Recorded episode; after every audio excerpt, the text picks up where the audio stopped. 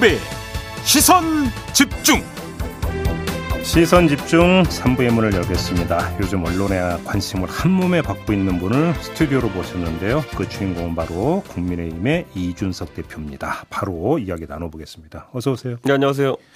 어제 JTBC가 보도한 내용부터 좀 사실관계를 좀 일단 좀 확인 좀 해야 될 것 같은데요. 윤석열 대통령이 나토 정상회의 참석차 출국하기 직전에 우리 이준석 대표와 만난 적이 있다. 이런 보도가 어제 나왔어요. 전혀 아닙니다. 직전에 만난 적 없습니다. 아닙니까? 예. 직, 그럼 혹시 그러면 직전 아니라 좀 더 전에는? 그, 그런 거는 그렇게 이제 가면은 시점을 이제 특정해야 되는데 네. 뭐 제가 대통령이랑 뭐 접견한 일정이라든지 이런 거에 대해서 음. 아니면 내용에 대해서 잘 얘기 안 합니다. 제가. 그, 아니, 그 전에도 한번 논란이 됐을 때 계속 그 태도를 일관하시는데 왜 그러시는 거예요? 아니 그 사실 계속 의미가 부여되기 때문에 음. 이제 얘기할 수 있고 음. 그럼 뭐 윤리 관련 얘기를 논의하게 돼서 만났다 이런 식으로 자꾸 이제 해석이 되기 때문에 네, 맞아요, 맞아요. 예, 저는 뭐 그렇게 오해될 만한 어떤 상황도 없었다. 음. 그런 상황이. 음. 그럼 이 질문을 좀 돌- 돌려볼게요. 이제 윤석열 대통령 본인도 뭐 당무는 관여 안 한다는 취지로 발언한 바가 있지 않습니까? 네. 그 기준은 계속 지켜지고 있다고 지금 평가를 하십니까? 당무에 관여 안 하시죠? 예, 그래요? 예. 그러면 지금 언론 보도를 기초로 지금 질문 드리는 건데 네. 이른바 윤핵관들의 대표님 공격은 윤석열 대통령의 이른바 윤심과는 전혀 무관한 것입니까? 저는 거기에 대해서 어떤 판단도 하지 않습니다. 그래요? 네. 예.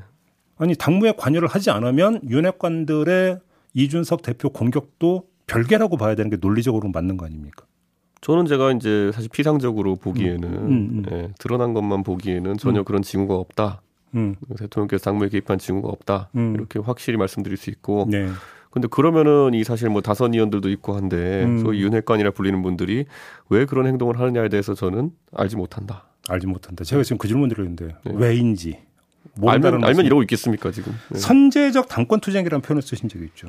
왜 그럼 이런 표현을 쓰셨습니까? 선제적 당권 투쟁이라기보다는 음. 어, 그분들이 하는 행동 자체가 음, 어, 무엇을 바라고 하는 것이냐에 대해 가지고 전 음. 해석할 수 없고 음, 제가 보통은 어떤 분들이 저한테 어, 지적을 하면 제가 반격만 하거든요. 음, 그런데 그 아마 그 해당 인터뷰에서 저한테 질문하신 분은 음. 그러면 그때 누군지 제가 끝까지 확인 안 해주는 간장 발언이라든지 네. 이런 것은 선제적인 게 아니냐 그래가지고 음. 뭐 그거는 우리 소위 얘기하는 방어적 성격의 선제 타격 정도다. 일각에서는 무엇인가 뭐 염두에 두고 뭔가 목표가 있기 이전에 네. 이준석 스타일에 대해서 되게 거부감이 있는 거 아니냐 이런 분석을 하는 사람도 있던데 어떻게 받아들이세요? 그러니까 그런 게 주어가 누가 돼야 되는 건데. 그러니까 윤핵관들이. 예, 그게 불편하면은 나중에 그것에 반대되는 방향으로 해가지고 전당대회에서 이기면 됩니다. 음, 예. 근데 그래요. 지금 뭐 제 어쨌든 발언 스타일이라든지 음. 당 운영 스타일이라고 하는 것은 1년 동안 변한 게 없고요. 음. 예, 그리고 전당대회 때도 이렇게 하겠다고 해서 저는 됐습니다. 음. 전당대회 하기 전에 제가 전당대회 선거 기간 때부터 저는 당선되면은 당에 시험 볼 거고 음. 능력주의가 깃들도록 할 것이고 음, 음. 어, 그리고 그 안에서 연공 서열이 아니라 실력 위주로 당이 운영될 수 있도록 하겠다라고 했고 예. 그게 불편하면 그거에 반대되는 지향점을 걸고 전당대회에서 이겨야지요. 음. 실제로 저와 반대되는 지향점을 걸고 그때 나온 전당대 후보들이 저에게 졌습니다. 음. 그러니까 그런 게 당의 노선 투쟁이라는 것인데 음. 아니 선거 과정 중에서는 아무 말이 없다가 음. 예, 지금 와가지고 갑자기 이제 선거 끝나고 나가지고 이런 리더십이 안 돼 이렇게 음. 하는 거는 그거는 뭐 어, 뭐라고? 그냥 이율배반적이죠. 또 한쪽에서의 분석이 또 이제 언론 보도를 기초로 드리는 질문인데 네. 한 분석에서는 이제 우리 그 이준석 대표께서 지방선거 끝나고 혁신위를 띄우고 네. 그러면 혁신위를 통해서 공천 규칙을 손보려고 하면서부터 이준석 공격이 시작이 됐다. 음. 이런 분석도 있거든요. 동의하십니까? 근데 이런 거예요. 그러니까 혁신위에 대한 반발은 저도 의아한 것이 음. 혁신위의 인적 구성에 대해서 처음에 사조직이라고 했잖아요. 음. 근데 이준석 사람이 뭐 다섯 명이다 이렇게 허위사실 유포하는 사람도 있었고, 음. 근데 바로 어 정정하고 사과하고 음, 음. 지금 와서는 혁신위에 이준석 사람이 누군지 아무도 얘기를 못 해요. 음. 그러니까 사조직 논란도 그냥 괜히 만들었던 거고요. 음. 공격하기 위해서. 음. 그럼 혁신위에서 아까 말했던 공천 개혁안이라는 걸 다룬다고 했을 때 공천 개혁안이 나오지도 않았어요. 음. 그리고 논의되지도 않았고 그러면 내용도 없는데 반대부터 하고 나서는 거는 음. 얼마나 불안하면 그러냐. 음. 예, 뭐 사실 공천 혁신안 개혁안이라는 건 결국 최고위의 의결을 받아야 되는 것이고 그렇죠. 예를 들어 불합리적인 불합리한 안이 나오면은 통과도 안 됩니다. 혁신위가 무슨 의결 권한을 가진 것도 아니고 음. 그러면 그거 보고 물건 보고 이제 그걸 봐야 되는 것인데 물건 보기도 전에 어 혁신한다 그러네. 어이 불안해. 내가 막아야겠다. 이렇게 나서는 거면은 국민들이 저 사람들은 왜 이렇게 혁신이란 단어 싫어하지? 이렇게밖에 이미지 안 생길 것 같거든요. 알겠습니다. 배현진 최고가 어제 그러니까 그 최고위 회의 보이콧을 선언을 했는데요. 어떻게 음. 받아들이세요? 뭐 잘 모르겠습니다. 본인이 나오기 싫다는데 뭐라고 하겠습니까? 결국은 우리 이준석 대표를 비토하는 거 아닙니까? 메시지는 그런 거 아닌가요? 뭐 할 수 있죠, 뭐. 근데 왜, 왜, 그러니까 사이가 그렇게 안 좋으십니까? 뭐 저는 사이 안 좋을 거 딱히 없고요. 예. 근데 저는 제가 얘기했듯이 어, 배현진 최고위원이 최고 최근에 아까 음. 말했던 그 사조직 비판을 네, 필두에서 하지 예, 않았습니까? 예, 예, 어, 본인이 이제 혁신이는 사조직이라는 취지로 발언을 했고 음. 지금 보니까 아니잖아요. 아마 좀 그런 결과론적으로 봤을 좀 민망한 부분이 있지 않을까. 그러면 배현진 최고가 혹시 뭔가 좀 기류나 이런 걸 지금 잘못 읽고 있다고 지금 말씀하시는 겁니까? 그건 모르겠습니다. 근데 그런 우선 본인의 사조직 발언에 대해 가지고 네. 우선 국민들에게 좀 납득 가능한 해명을 해야 되지 않을까. 음. 지금 뭐 혁신위가 사조직이다 한 다음에 그 다음에 혁신위가 돌아가는 걸 보고 거기에 대한 발언 정정이나 이런 게 없어요. 근데, 근데 지금 최고위 보이콧 선언했던 이유는 네. 지금 이제 당장 내일 모레 윤리위가 열리는데 네. 이준석 대표가 당연히 이건 그러니까 해명을 해야 되는 거 아니야 이런 주장이잖아요. 이건 어떻게 받아들이세요? 해명은 제가 누차 했고요. 음. 언론이나 이런 곳에. 음. 그러니까 그러면 저는 늘상 본인이 그걸 찾아보지 않았다 해가지고 제가 그걸 계속 제가 가는 모든 자리에서 그 얘기만 하고 있어야 된다는 건 아니고요. 음. 그리고 뭐 이런 해명이나 이런 것들도 윤리위에다 다 할 것인데 음. 뭐 최고위에 그럼 모두 발언으로 하라는 것인지 음. 예 저는 뭐 본인이 바라는 방식이나 본인이 바라는 시점이 아니라고 해가지고 해명을 안 했다고 보는 것도 좀 의아하다 봅니다. 알겠습니다. 아무튼 지금 뭐 세간의 초미의 관심은 내일 모레로 예정된 윤리위원회 결정 아니겠습니까? 네. 혹시 출석 통보 받으셨습니까? 받았죠, 저는. 지난번에 6월 22일에 이미 출석 통보 받았고, 음. 네, 그래가지고 저는 그때부터 이미 그 전부터 음. 어, 저는 공개로 해도 괜찮다 음. 얘기가 했 정도로 저는 그 부분은 뭐 하면 되는 겁니다. 그럼 이제 내일 모레 출석을 하실 계획이고. 예, 예. 그러면 내일 모레 어떻게든지 간에 뭔가 결론이 내려질 가능성이 높다고 봐야 되겠네요. 저는 빠르게 결론이 나야 된다 이렇게 생각합니다. 빠르게. 예, 저는 이거 어 이렇게 말하고 싶은 게 사실 윤리위가 이걸 게시한 시점도 저는 뭐 좀 의아했지만은 음. 이게 지금 4월 20 며칠 날 게시했거든요. 근데 더 이상 길어지면은 음. 어, 이거는 그냥 전국의 소용돌이 이런 게 아니라 음. 전국이 전부 다 그냥 여기에 빨려 들어갈 수밖에 없기 때문에. 근데 그 징계 수위가 뭐가 되든지 간에 징계 결정이 내려지면 절대로 못 받아들인다는 입장이십니까? 저는 제가 누차 얘기하는 것이 음. 어떤 징계를 하려면 그에 대한 근거라든지 음. 설명이 있어야 될 겁니다. 음, 음. 그 설명을 당연히 들어보고 음. 그것이 납득 가능하냐 아니냐에 대해서 판단하겠죠. 그래요. 네. 근데 만약에 그 징계 결정이 내려지게 되는 순간에 당 대표직에서 내려오라는 아마 요구가 빗발칠 것 같은데 어떻게 대처하실 계획이십니까? 그것도 뭐 사람들 하는 얘기 들어보고 음. 판단해야 되는 것인데 음. 이런 거죠. 예를 들어 지금까지 이제 이거는 하나의 그러니까 윤리위에서의 선례가 됩니다. 그럼 이 선례를 준용하게 되면 예를 들어 저한테 만약 어떤 징계를 내린다고 했을 때 음. 지금 저한테 주어진 게 품위 유지 위반이거든요. 그럼 품위 유지 위반이라는 건 되게 넓게 해석 가능합니다. 음. 그럼 품위 유지 위반이라는 것이 당에 손실을 끼쳤다는 걸 증명하려면은 지표들이 있어야 되거든요. 음. 근데 그 지표들이 그럼 뭐냐?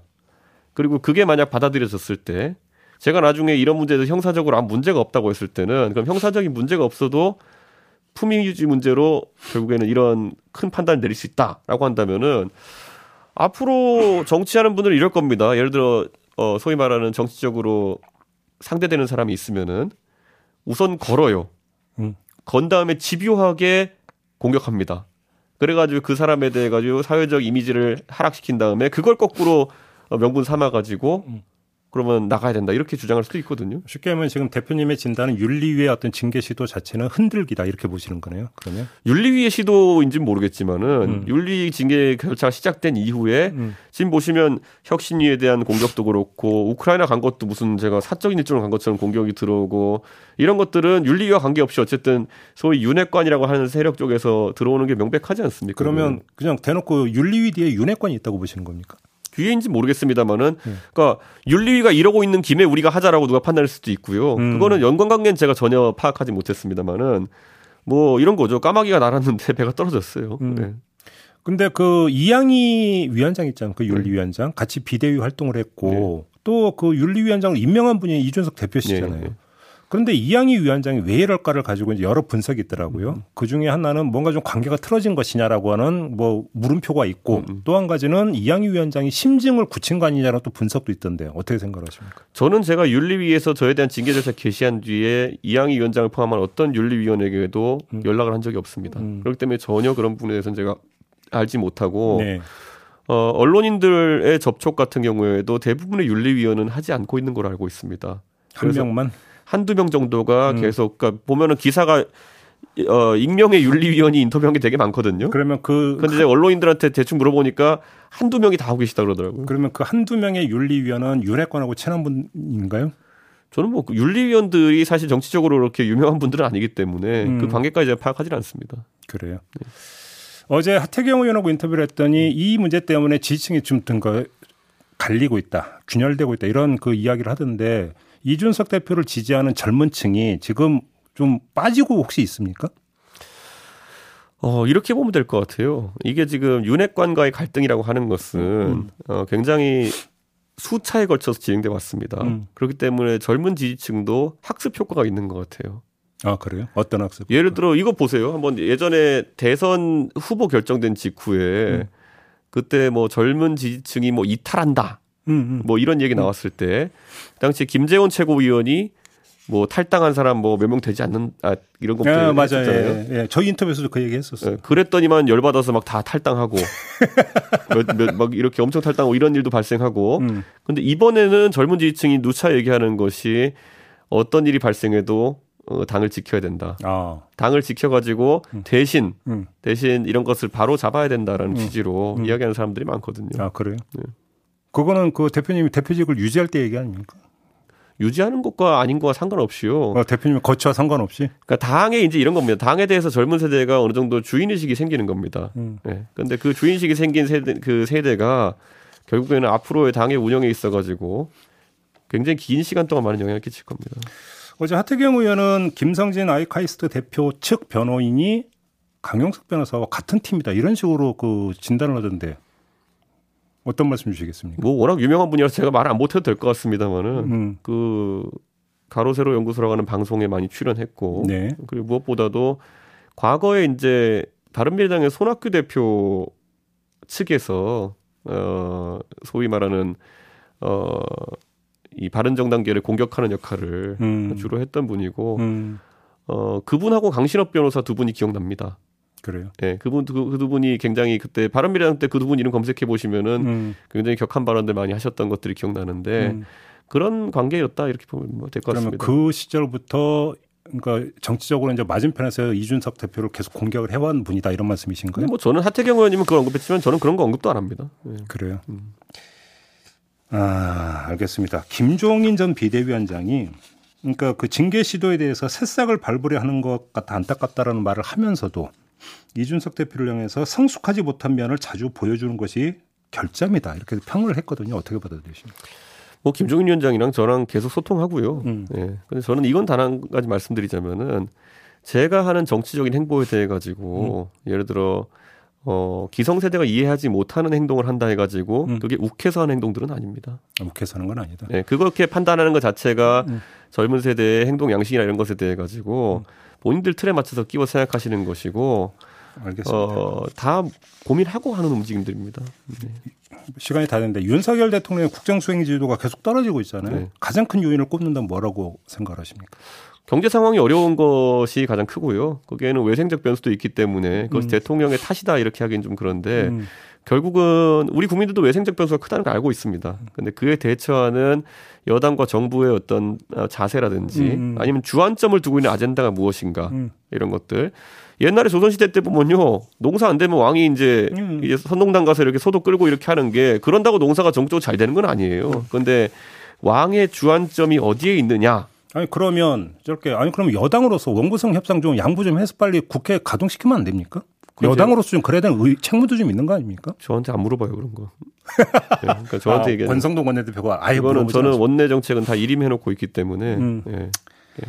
알겠습니다. 마무리할게요. 고맙습니다. 네, 감사합니다. 네, 국민의힘의 이준석 대표였습니다. 세상을 바로 보는 또렷하고 날카로운 시선, 믿고 듣는 진품 시사, 김종배의 시선 집중.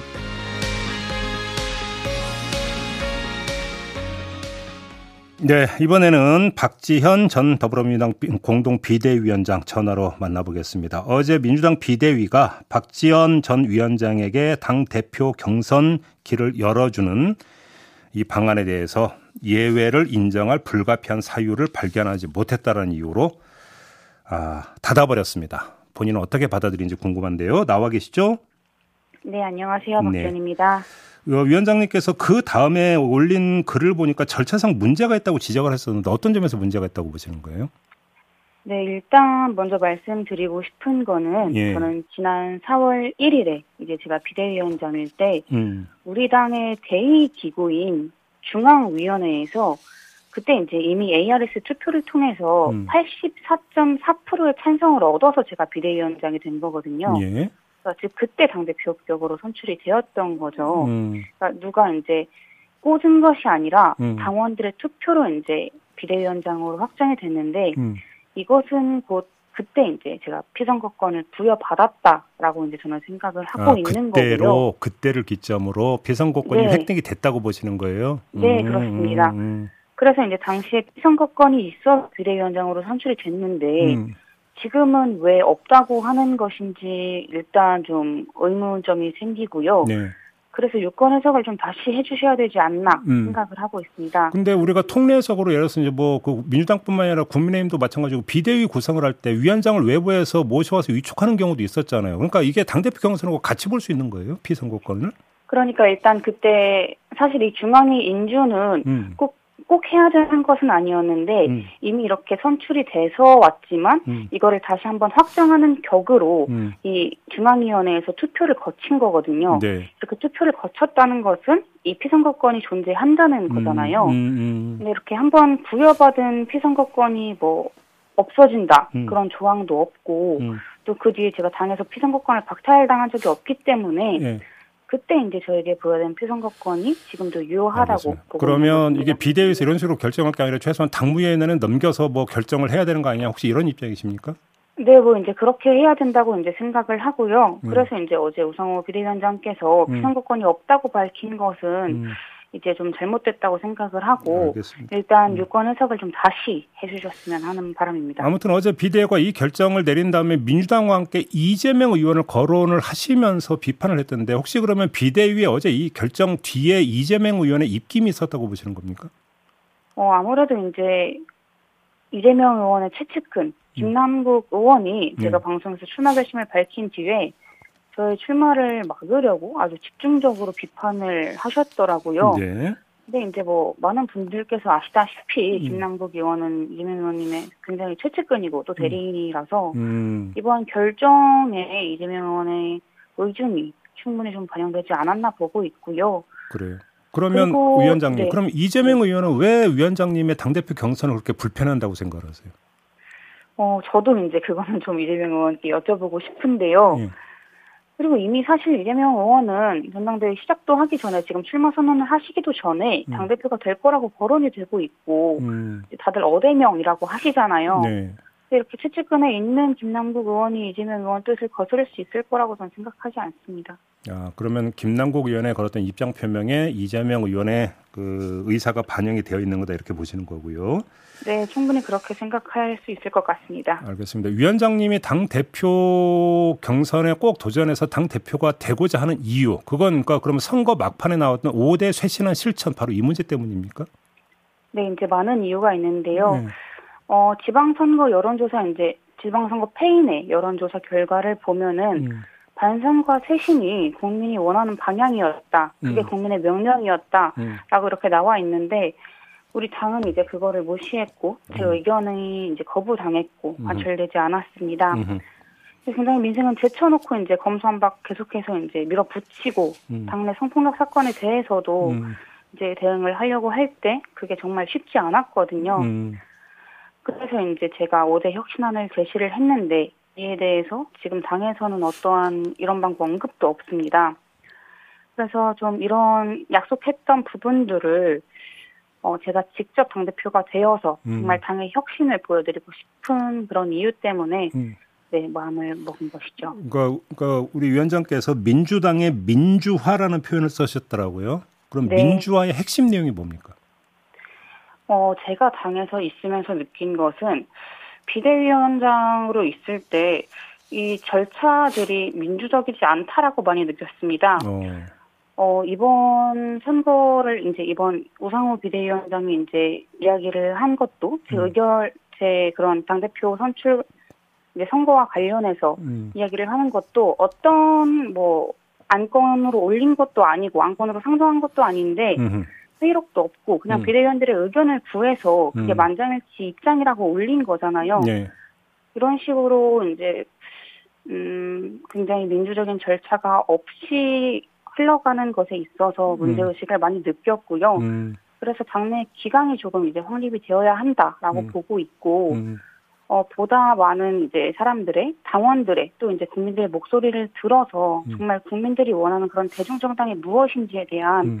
그런 민주당의 모습을 보여드리는 게 민주화가 아닐까 싶습니다. 그러면 어제 한 방송에서 위원장께서 예를 들어서 박완주 의원권이나 최광우 의원권에 대해서 거론하면서 이재명 의원의 뭐라고 소극성이라고 이걸 이제 거론하신 바가 있던데 그러면 네. 혹시 민주당의 민주화를 추진하는 과정에서 이재명 의원이 상당히 소극적이고 내지 걸림돌이도 혹시 이렇게 평가하시는 겁니까?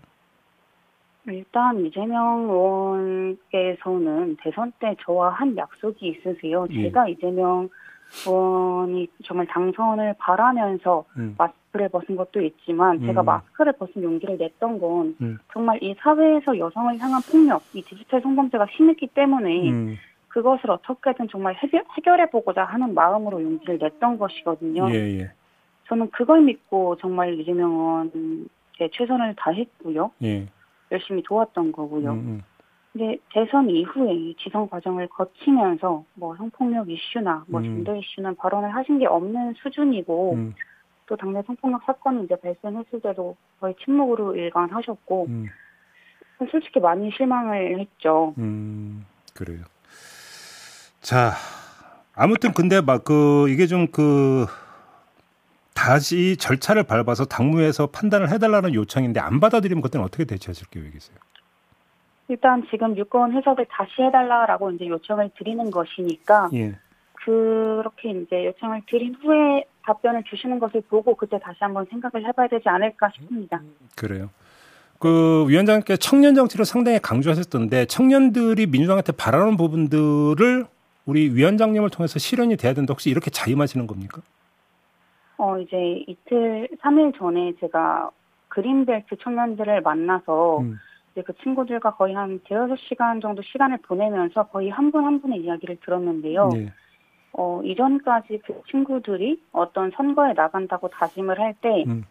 음, 뭐, 도지사나, 음. 뭐 이제 국회의원, 음. 이제 이런 정도의 그런 어, 높은 자리라고 음. 이제 하는 거에는 이제 나는 아직 어리니까 네. 못한다라고 이제 생각을 했었는데 제가 비대위원장이 되는 것을 보면서 음. 아 나도 이제 어느 음. 정도의 결심과 용기만 있으면 음. 그리고 그런 의지만 있으면 세상을 바꾸겠다는 의지만 있으면 나도 해볼 수 있지 않을까라고 음. 생각을 하게 됐다고 하더라고요. 알겠습니다. 마지막으로 예, 네. 짧게 요거만 좀 여쭤볼게요. 지금 이재명 의원의 당 대표 출마 말고 네. 철험의 소속 의원들이 대거 최고위원에 도전할 거라는 지금 그 보도가 나오고 있던데요. 지금 이런 네. 움직임은 어떻게 평가하세요? 어, 아무래도 이제 이재명 의원께서 나온다고 하시고 음. 또 이제 철험의 의원들도 이재명 의원을 최측근으로 알고 있습니다. 예. 그래서 어 이제 저는 약간 우려가 되는 게 이재명 의원과 이제 철험회를 이제 필두로 음. 이제 당내 개파가 훨씬 음. 심해지지 않을까 하는 음. 우려가 있어서 음. 더 많은 청년들이 더 음. 많은 의원들께서 음. 이제 철험의 소속이 아닌 더 많은 음. 의원분들께서 이제 더 이제 선거에 최고위원 투표에 나가야 된다고 생각하고 있습니다. 알겠습니다. 시간이 다 돼서 마무리해야 되겠네요. 고맙습니다, 위원장님. 감사합니다. 네, 지금까지 박지현 네. 전 더불어민주당 공동 비대위원장이었습니다. 네, 김종배의 시선 집중 본방 보도 마무리합니다. 저는 유튜브에서 경제는 김우빈으로 이어갑니다. 고맙습니다.